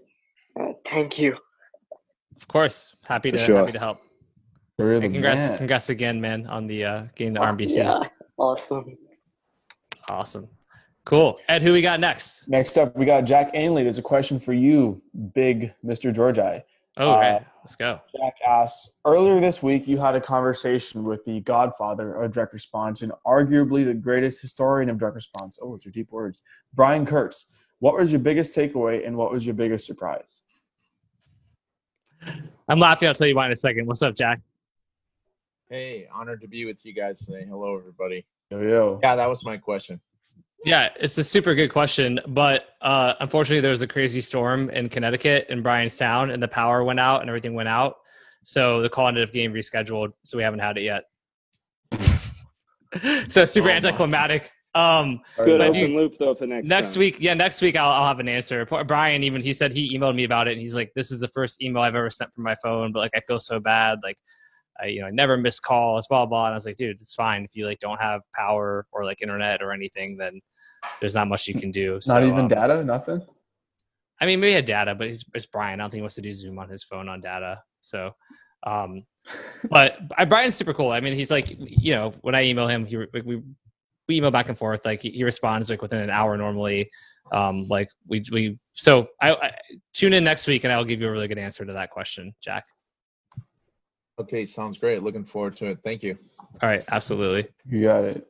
Hope that answers your question. Carolyn said the storm was crazy here in Connecticut, 200 trees down. Yeah, as soon as apparently uh, it was a, a crazy storm. Um, so, but I do love Brian. I'm excited to chat with him, and I do want to share the takeaways. But for now, Ed, what is the next question? We have a question from the girl herself, Gerline, saying, Gerline. She says, agencies, why the bad rep? How do you tell what's a good one? Would you recommend them for someone starting out? Anything and everything. Gerline, what's up? Hello. Yo, What's up? Hi. Hey. um. Yeah. No. Uh. No. That's my. That's that's my question. It's not really much else to it.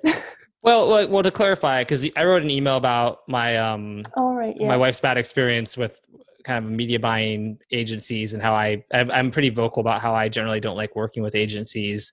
Um, and you were kind of curious, so from perspective of as a like a, aspiring writer who may go to work for an agency, right? Uh, essentially, yeah, because I've heard from, or like a lot of copywriters say that when they first started working, or what gave them a lot of experience and that they're great for is just working through an agency because they were exposed to so many different like uh, niches and stuff, and just different types of projects altogether. Yeah, that makes sense. Oh, so like like the question's more like, should you As a an copywriter, yeah. Yeah. Okay, got you. My so and my personal opinion, Gerlane, is actually that that's totally fine. I mean, it depends on who you are and what your journey is and what you're you know looking for and all that kind of stuff. But um, I think it's fine to work for an agency and get exposed to a lot of different offers and to get a lot of practice writing copy. So from the writer perspective, I think it's cool. My my issue is just that 99% of agencies don't really get great results for their clients. And so and again, even for those agencies, they usually have a few clients that they are getting good results for and then a bunch of people who they aren't. But all their attention and focus goes into those few clients who already had their stuff pretty dialed in before they came to the agency and the agency is kind of having an easy time running ads for them and like life's good. Um, ver- whereas for a lot of people come in think they can just throw money at the problem, pay an agency X amount of money, whether it's a retainer, percentage of ad spend, or both, and uh, ends up that like wasting the client's money. So my issue is with the agencies, but as far as like a job opportunity goes, if you know and gain experience, I actually think it's totally fine to to write and work with an agency. Okay. Um. Why? Like, is it like a bad? Ex- is it a bad experience because it, do they hire like new copywriters that don't have a lot of experience, and that's why it ends up being a bad experience? Like, why is why is that? Yeah. I think more than anything, it's it's a bunch of stuff. It's like most agencies are started by freelancers who were pretty good at what they did, and then we're like, oh, I have a I'm the the bottleneck. I have a bandwidth issue, but if I hire and build out a team, now I can replicate my actions and you know take on more clients, and I don't have to do more work. And it's like great, but what really happens is they build the team. Yeah, the team isn't as experienced as they are. They don't Mhm. really know what's going on as much so they end up getting worse results for clients. Um, some agency owners overpromise. They they're they're just trying to to pay their bills and make money so they aren't don't they don't actually vet their clients and have their best interests at heart so they say yes to too many deals. Um, and like i had one more point on that i really want to remember. Uh, i guess they don't care. Yeah the biggest thing is they just don't care as much right? Like it's not if it's not when it's not your own offer um like you just don't care as much. They're they're more detached from the results. Like we were talking about that at dinner last night when uh my wife Laura fired the one one of the two agencies that she was using. The guy responded oh boo sad face. Like i'm not kidding. Like that was that was his first response. And like it's like that's the response of hey like this isn't working you're not getting results i put all this money and you know i mean oh boo. And then he was like you know well sorry it didn't work out whatever. But like that you know it wasn't like hey can we get on a call? How can i keep you? I know i could do better. Like or you know like, here's why you should stay with me. Here's the game plan. I was like okay.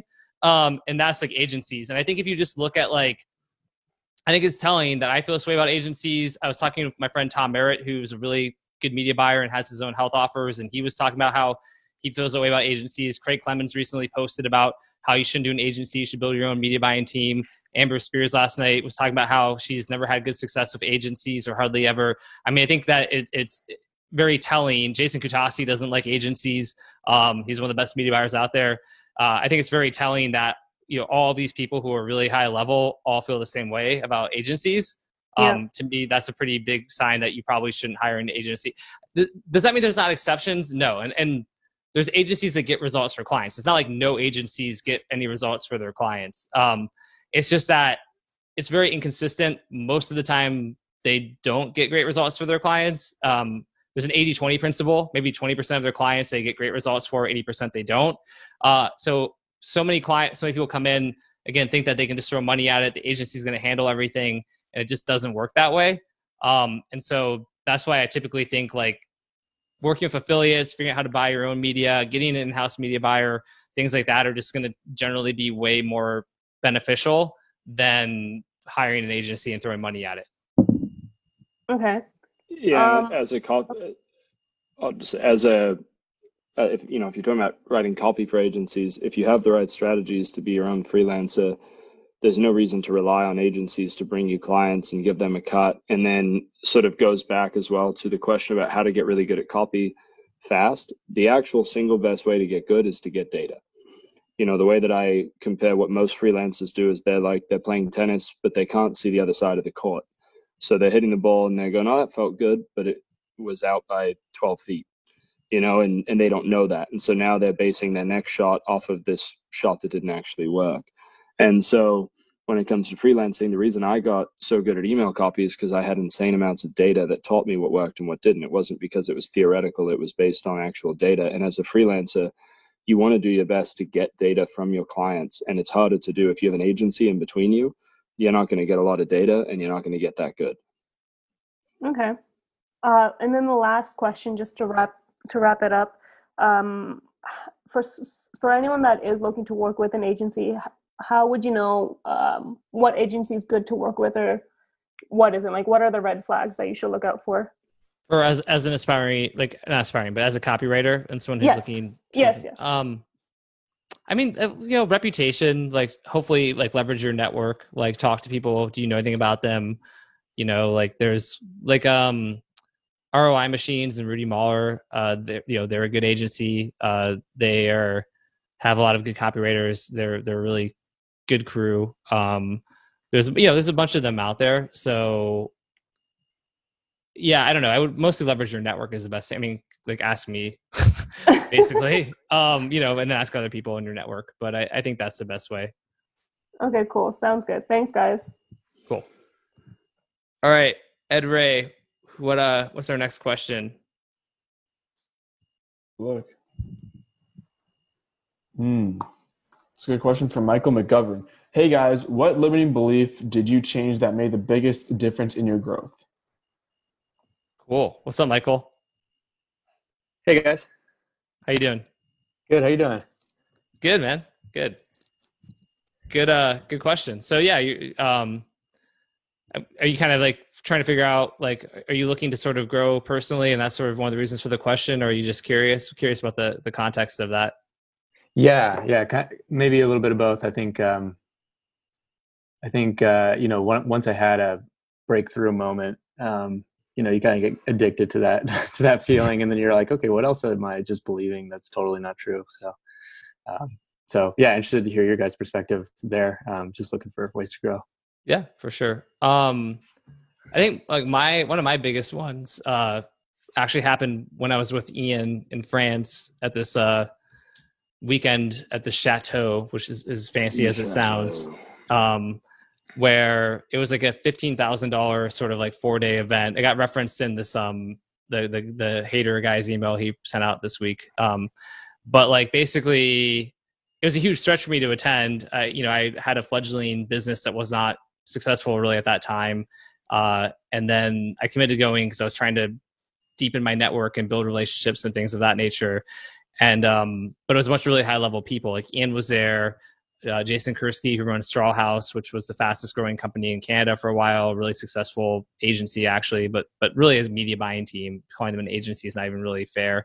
Uh, Chris Clark and Scott Rowe from Native Path, Daniel Toe, who's really successful, Mike Geary and Ed Scow, who are just monsters in our space, Tyler Bramlett, who's a you know big name in our space, like all these people. And I remember uh, feeling really nervous the whole time. But there was a specific moment where it was after like a whole day, like a day trip we did to these like like wine caves or whatever, and coming back and we're sitting in like this parlor room by a fireplace. I know this sounds bougie as fuck, like wine caves, parlors. Totally get it. Um, but yeah, it was like it was like Chris Clark, uh, Mike Geary, and I can't remember someone else was there, and they were talking about like email deliverability and something else. I didn't even know what they were really talking about. Uh, and I just had this instinct like, oh, I should go. Like the big boys are talking, so I should let them talk. I don't belong. I should go.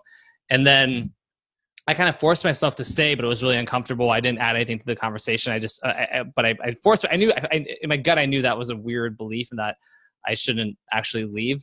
Um, but I, I, you know, couldn't quite place why. And then that night in bed, um, kind of was like thinking about it more, and I really, the, the realization I had is that I really had these two kind of um, negative beliefs that have been governing me since I was a child, and they were that uh, like you know I'm not good enough and I don't belong.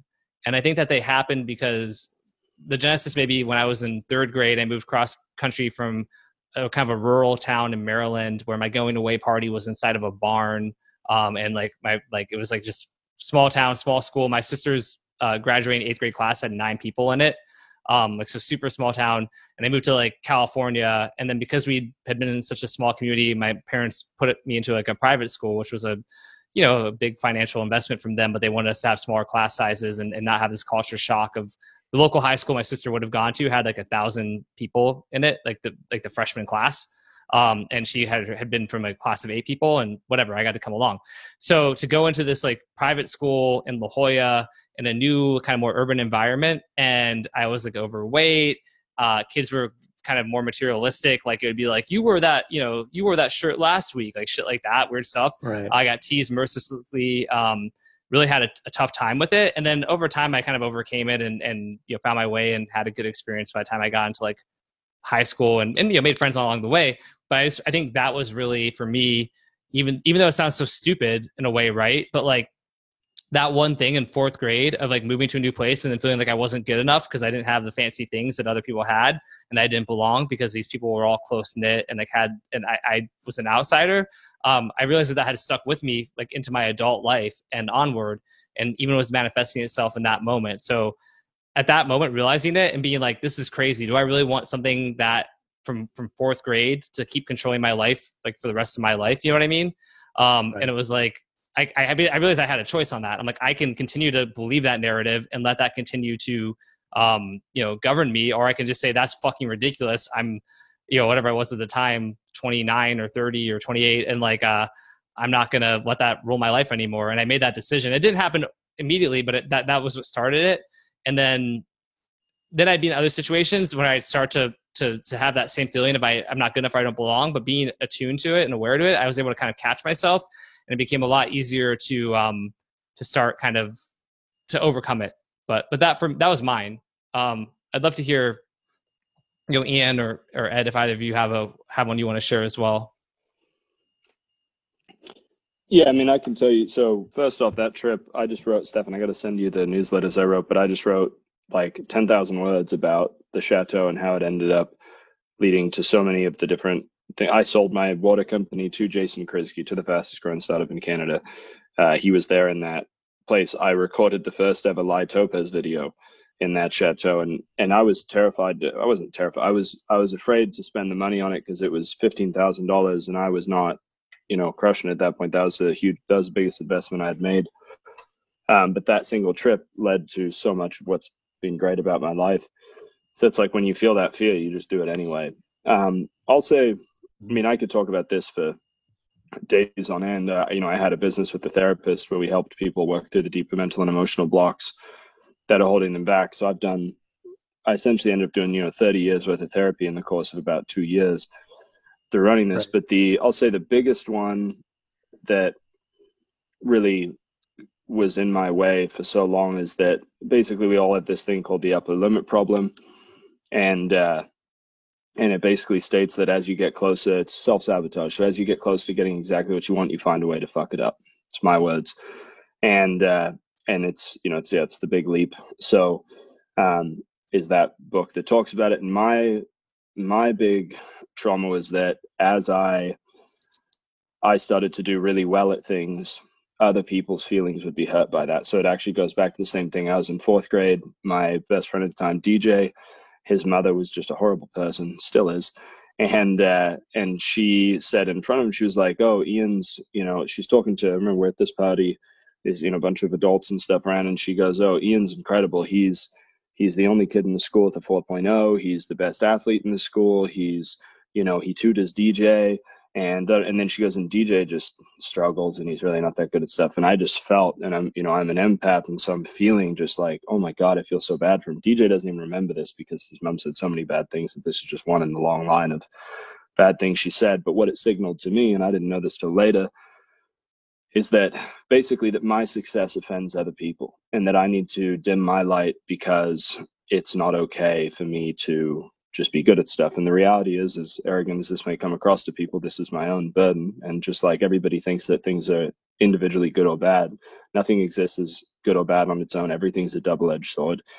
I was, you know, I was the smartest kid in my school. I was the fastest and best athlete, and naturally, and I didn't work hard and I didn't do much. But what I learned at that point was, well, I gotta, I gotta shut this shit down because I'm gonna hurt other people's feelings. And so that's something that I've been working through for the past 20 years um, and have you know gotten a, a, grip on is that it's okay for me to succeed. It's okay for me to continue to expand.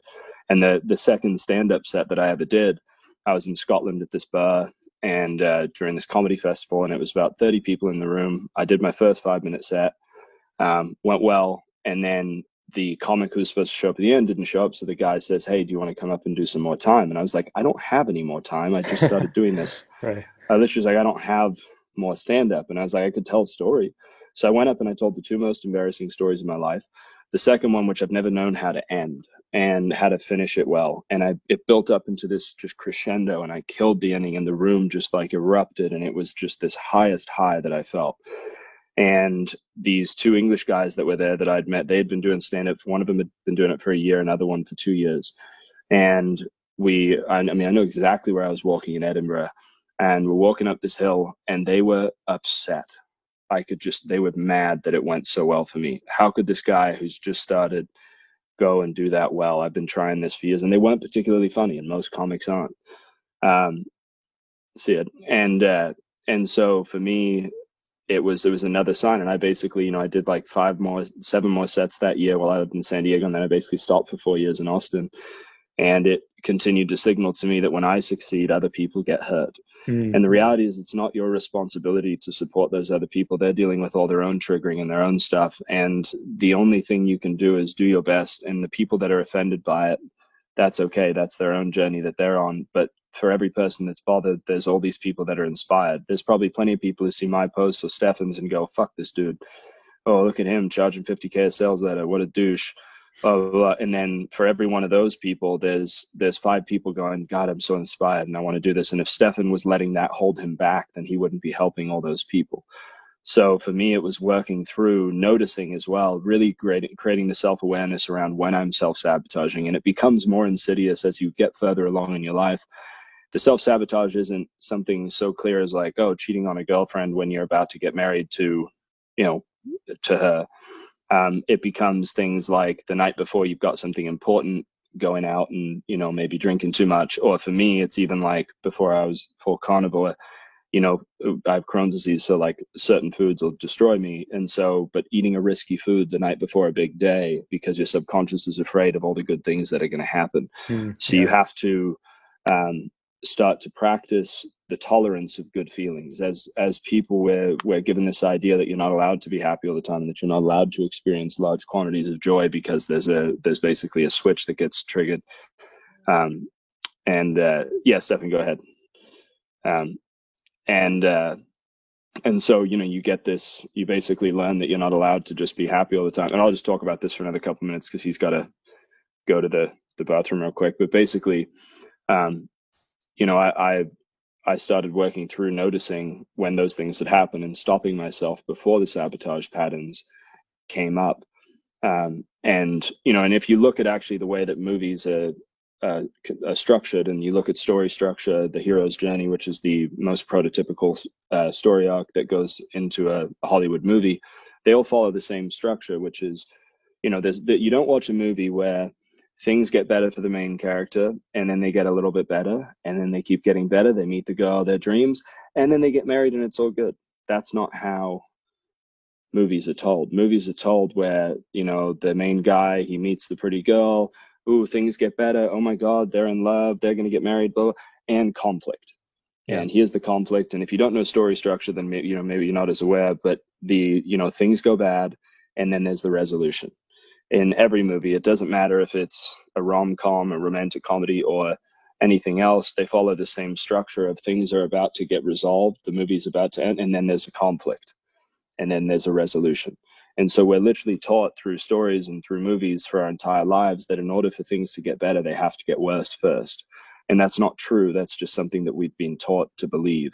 And so it's understanding that things can continue to get better and that that's okay. Stefan and I both know people and maybe have experienced it in our own lives where you make a you know you have your biggest monetary day and then you find a way to either blow some of that money or do something stupid right after something really good. I'll do this with friends. They'll be like oh, i'm having this stuff happen in my relationship. And i go how's business going?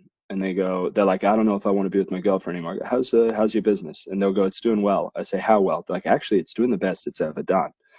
Yeah so what's happening is you're making so much money that you're finding a way to create pain in your life in your relationship. It has nothing to do with your relationship. It's the fact that you can't tolerate all of the good feelings that are happening in your life.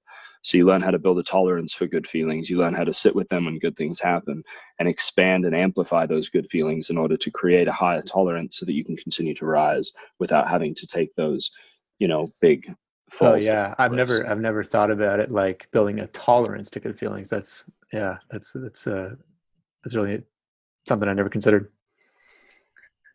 Yeah, that's awesome, something man. that most people don't talk about. So yeah, thank that's you. helpful. Cool. Yeah, thanks for sharing, guys. Awesome. Yeah, thanks for asking, Michael. Great job, Ian. So, yeah, are you good to go for a few more minutes? I want to answer a few more questions if we, uh, if we yeah, can yeah, here. Let's go. All right, sweet. So we're gonna do uh, Jacob I'm not sure how to pronounce your last name, Jacob.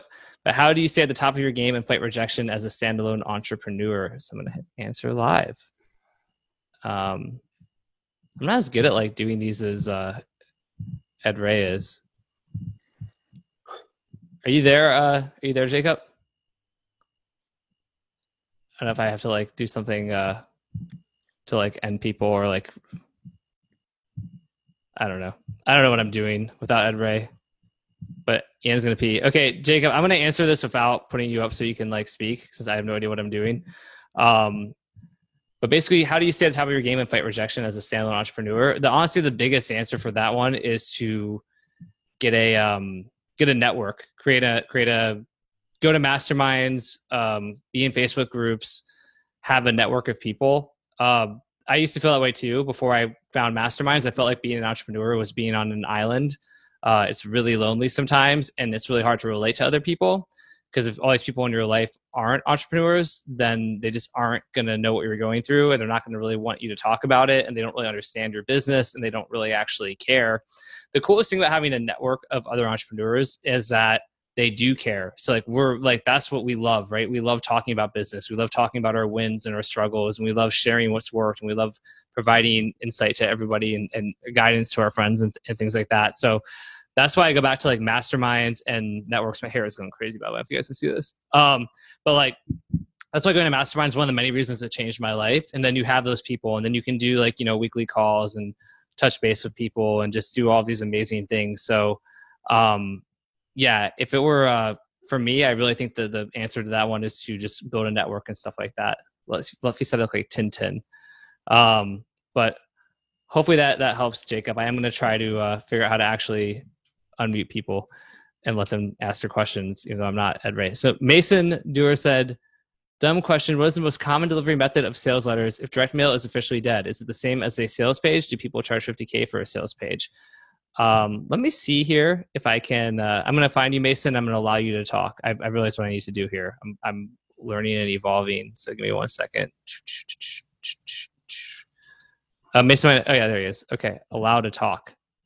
Mason, what's up, man? How are you doing? Hey, hey, how's it going, man? Good. How are you? Good. Big fan, honestly. Um, awesome. I um, I see a lot of like, I mean, the, the real money in copywriting is is obviously sales letters. I'm an email guy right now, and it's okay, but like, you definitely drive more revenue via a sales letter. But I keep hearing people. This sounds so elementary, but I keep hearing people talk about sales letters and I don't know if they actually mean sales page, like a really good landing page, because sales letters, when I think of that, I think of direct mail, mm. which obviously no one really does anymore. What do you personally mean by sales letters? Yeah, so I am talking about a long, usually a long form like a like script or a like a text sales letter. So so kind of the same thing you would get in direct mail, but the format's a little bit different. The one thing I would say is uh, you mentioned, you know, if direct mail is officially dead and it's totally not dead, there's still tons of people doing tons of money with direct mail. And you'll find these swings too in the market where people will, uh, a lot of people will move away from direct mail. And then people who do it actually make a ton of money, like newspaper advertorials, newspaper ads. I know people just crushing it with that. Um, so I do want to just kind of mention that direct mail totally isn't dead. I mean, people have been saying email is dead for like years. It's like email is certainly not dead.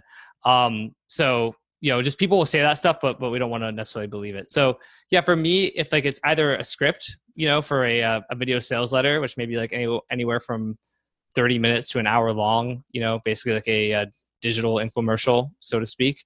Um, or maybe a formatted long form letter that's that's telling a story and, and following a whole structure. Uh, and usually those for me are between about 6,000 and 10,000 words long. Uh, but that's what I what I'm talking about. Does that make sense? Yeah, I'm just because I'm trying to like reference it to something I've seen because I do read a lot of copy. I love reading copy, especially first thing in the morning before I start working. Nice. And um, yeah, I don't think I've ever read like because I've heard you talk about ten thousand words as well, which yeah. is insane, and that would take probably like a long time to read. Yeah, I don't think I've ever seen one online. Uh, vi- video sales letters definitely make a lot of sense. I've seen those like in funnels and stuff, but yeah, no, that definitely clarifies. Cool. Yeah, the text yeah. ones are. Oh, go ahead, Ian. I was going to say the idea though that you're just going to make more sales letters isn't necessarily true. You can make a shit ton with email, and email tends to be a lot easier. It's all about deal structure. Like it's all about setting up your deals in a way where you get paid on the incentive. So I I would argue that I mean I've made a lot of money writing sales letters, but emails really the most valuable skill that you can have, in my opinion. Uh, writing great email copy and so um, I, it comes down to the fact that uh, the that you need to understand how to set up the deals, which is literally that's one of the biggest things that Stefan and I, I feel like do differently than so many people, and that's one of the biggest parts of. Somebody just asked, do we talk about deal structure and freedom free, and freelance freedom? Yes. Yeah. That's oh, one yeah. of the biggest things that I talk about and that Stefan talks about. I think so. To give a quick little aside on this is the difference between rich doctors and poor doctors isn't their skill as a doctor. It's that the rich doctor owns a practice and understands the business side of being a doctor, and the poor doctor just does doctor shit. All right. The difference between a, a rich copywriter and a rich email copywriter is not that they're better at copy per se. It's that they understand deal structure and they set up deals that create win-wins that pay them lots of money for little bits of work. So deal structure is what I would say is the single most important thing to understand when it comes to growing your income as a freelancer. And that's something that both Stefan and I do differently than almost everyone. And it's something that makes us more than almost everyone when we're doing that type of stuff. So I definitely would recommend, um, you know, reevaluating that to some degree and understanding that it's not the skill, it's the deal structure. That's how you can make a lot of money as a web designer, a graphic designer, if you think about things differently, if you deliver ROI on what you do, you can charge dramatically more than everybody else because you're making people dramatically more than what you're charging. So what you charge doesn't matter. What you deliver, what result you provide mm-hmm. is what matters. And that's how you decide on how to charge a ton. And it all comes down to deal structure. We go super in depth on that in the course, show different examples, how I charge 25K up front plus an additional 15 to 60,000 or more on the back end um, from four or five, you know, sometimes an hour, or two hours of work. Awesome. So Mason, hopefully that that helps you out, man. Yeah, thank you, gentlemen. Yeah, absolutely. Uh, and then Ian, I will put in the link to the freelancer freedom checkout page again for those who are interested. See Oh. webinar 2.0. Uh, okay, I'm gonna go to uh, Nikhil. let's See, he had his kind of rising up here with a new offer that's been validated in cold traffic. What are some cases where you won't scale fast? Thank you, uh, Ed, Stefan, and Ian. So I'm going to answer that, but I'm also going to tag team that with Chris Lobb's question, which was about the metrics you're looking for when you're trying to validate an offer on cold traffic. So I'm going to I'm going to tag team both. I'm going to I'm going to just jump in without necessarily um, I think putting either of you guys to live just because uh, I'm combining the two. So so first, Chris asked like, okay, what kind of metrics are you looking at when attempting to validate a brand new offer on cold traffic? The reason I ask is because I want to validate something before building out a more elaborate warm up relationship building sequence. So, in terms of declaring an offer validated, would you be looking to break even fairly quickly? Slight, slight loss knowing you optimize over time, negative 1x ROAS, which is return on ad spend, knowing you'll be able to optimize, etc. Uh, for me, Chris, like the biggest things I would be looking at are I don't have a specific metric, but I, if I have guidelines or baselines, so for example, if I'm sending out to a list where I've emailed uh, you know similar offers to this list uh, consistently and i kind of have like these these baseline metrics i guess that's that's warm traffic right? But i do want to like know at least that, that helps me to see if it's going to have a better chance on cold traffic.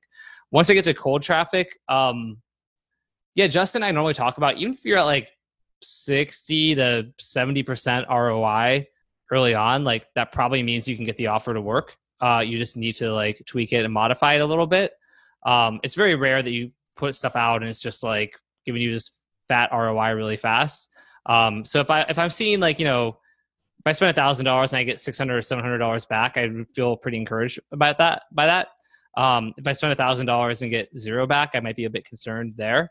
Um, you know, so for me, like anything at the sixty to seventy percent ish threshold would be typically where even maybe fifty percent, but then that would depend on some factors. If there was already suspicions I had, that might make a difference. Like be super candid with you. Like I'm just gonna throw this out there. Like for freelancer freedom, and we just like launched it to my email list this morning. We're mentioning it. Like I think that the um, we're getting a lot of people. We're definitely getting people buying it, which is awesome. But one of my suspicions is that we really need to have probably a payment plan there because like the market of a lot of freelancers paying 997 is just going to be like you know it's a it's a big investment for a lot of folks, right? So for me, even though maybe if I don't have as many sales for freelancer freedom having launched it as I would have expected out the gate, I'm not like we are making sales. Lots of people are getting this course, and the people get it, they're going to change their lives. Uh, but to me, I'm not like, oh shit, guess people aren't interested in making more money as a freelancer and getting clients and all that. I'm like, hmm, interesting. I wonder if like you know that has to do with the fact that you've got a lot of people who are freelancing who really need a payment plan option. So if you have a hypothesis, like, and you're getting like you know an ROI, but it's not as high, or even say negative ROI, like that also can influence things a lot. And I would probably urge to test on that. Um, I do want to then answer part two, which would be uh, Nikhil's question. But Ian, do you have anything else you want to add to the stuff that Chris asked first? Yeah, for me, it's sort of similar. If you're getting 0.6 to 0.8 sort of ROAS in the beginning, there's probably good legs there for that to work. If it's break even, you're going to crush it. I always say with any sort of offer you're putting out, start with, especially with email stuff, like the follow up, start with the simplest form and then add layers of complexity as it grows. So don't try and create this super complex follow up with all the shit. Just do a really basic follow up and then start to add the layers of complexity once it's going. Um, and then, you know, a lot of it becomes about tolerance for how much you're willing to tolerate losing on the front end if you want to really scale something fast. But if you are getting a pretty good rate right out of the gates, then that's a good sign that it's probably going to do real well. Cool, sweet. And then Nikhil's question was, um, with a new offer that's been validated on cold traffic, what are some cases where you won't scale fast? Right. So my answer to that would be mostly it mostly come down to like logistics and fulfillment. So even whether that's digital or or physical, like if I don't have the infrastructure to scale fast, like if I don't have the like if it's a supplement offer or any physical product offer and I don't have enough physical, you know, if, if I don't have inventory, if I scale really fast, I don't want to do that. It could depend for me on the traffic source. If I'm scaling fast with a brand new affiliate partner who I know nothing about, uh, and they don't know anything about them, then I don't want to scale fast because do I is the traffic legit? Is it like fraudulent? Like I don't want to like the worst thing that could happen is they bring they send you five thousand sales and you're like holy crap I'm about to be so rich and then you find out that all of those sales are stolen credit cards and your entire Yep. business shuts down. Um, those would be two really big ones. Another one would just be, you know, but Paying a CPA in general can kind of cause that. Just so you know, like we pay on our on my book, we pay a thirty dollars CPA. Um, if somebody just sent five hundred sales the next day, and they were coming in at like twenty dollar AOV, which it's normally around thirty five to forty five, I'd be like, hey, pump the brakes. Like clearly you're Yeah. sending shittier traffic. We'll keep sending. You can keep sending for a twenty dollar CPA. Like, but that's why doing revenue uh, share, doing like a 75% or 95% um, rev share makes things a lot safer to scale. And also, you don't always want to scale super hard on Facebook or YouTube with 10, you know, you want to do it 10 to 20% uh, ad spend increase at a time because that's what they want. You can break sort of the whole process if you go from $100 a day to $1,000 a day. Um, they don't want to see that type of violent increase in ad spend. So you want to be a little slower with the scaling. And like Stefan said, I've watched businesses fall apart because they're direct, they're direct response digital info people that start killing it with e-commerce and they completely don't have the skills to manage cash flow, cost of goods sold, inventory, and then the whole business shuts down despite doing, you know, 20 million a year because of cash flow issues around infrastructure and and and shit like that. Sweet. Awesome. So hopefully that helped both of you too. Um, I'm gonna maybe cherry pick a few uh, a few questions here, and we're gonna start to wrap up. But, Wrap it um, up. Wrap it up. I want to answer John Choice. He said, "Stefan, for you personally, I was wondering what your why is for the reason behind still writing sales letters for clients. I understand you charge a hefty 50k, but don't you make more money by writing your own offers?" Uh, yeah, I do. I, the reason I have continued to do third party work is a couple of things. I, one is I'm running Copy Accelerator, where I'm teaching and training about copy and all that. And yes, now I have my own offers that I'm partnered in, uh, but those are pretty much running on autopilot. But if I'm working with different clients and having uh, success for them, that's just a lot of social proof, and it's proof I can point to and be like, hey, look, I'm actively writing for these people. So when I come to teach you, like I'm not teaching you based on stuff that worked a while ago, I'm not teaching you for just one product or one type of thing. It's like I'm having success with a variety of clients. That helps to uh, in- increases my credibility and things like that. Also, it enables me to teach and have more interesting and diverse things to teach. Like my honestly, my supplement company is you know successful. I mean, it's eight figures, which is great. I know it sounds like you laugh to hear eight figures and hear me be kind of nonchalant about it. But there's like tons of we have tons of you know issues and challenges and things that don't get done as fast as I would like and all of that. I don't actually have the bandwidth to to optimize those things, and I could, but then I couldn't do all the other stuff I want to do. Um, but at the end of the day, if I write something for a client who's super dialed in and they're going to run all these tests and do all this interesting stuff and give me data really fast, then that's really interesting data that I can then apply to my supplement company that I can teach on. Um, all of that kind of stuff, dude. I just got the most amazing testimonial ever. So I'm going to pause for a second. I love that. John Caprani, yo, Stefan, my little girl Alyssa just said, "Daddy, every time you listen to that man, you get more money." That's so great. so good. Shout out to Alyssa. Alyssa, thank you so much for um, for listening with your daddy. I really appreciate it. Your daddy's an awesome, awesome guy. We love having him here with us, and we love that you listen to Alyssa. Thank you for being a part of the show. Um, Yeah. And I'll, I'll yeah. say one one note about Please. for part of I think why Stefan does it as well is because there's not an endless amount of offers of your own that you can create. Yeah. Um, and also, this is one of the benefits to being a freelancer, especially early in your career, is you don't realize all of the insane things that go into managing an offer in a business and employees and all of this stuff. Like he gets to write the sales letter, and that's it, right? Like that's that's that's all you have to do. Whereas if he creates a new offer, first off, if it's a digital product, he has to create all of the content, all of the product itself, do all of that work. He has to have people managing all of that, customer service, you know, then affiliates, where does the traffic come from? All of that stuff. Whereas for, you know, to get 50K to just go write a sales letter is a lot different workload than launching a new offer or a new business.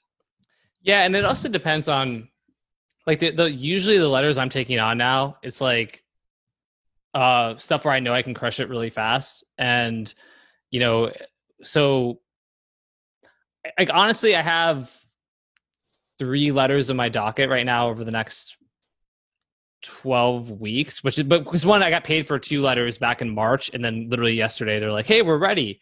And they paid me back in March. And so what's cool about that one, talking about contracts, is that there is an option where um, after those first two letters, I have like, there's like an option where I can write, I get to choose if I want to do two more for them. And I think the pay for those is like 90 or 100,000. So basically, after I write those two letters for them, I can literally trigger something in our contract, and they have to pay me like ninety thousand dollars to like write two more letters, but only if I want. And if I don't want to write the letters, then I don't trigger it, and I don't have to do any more work.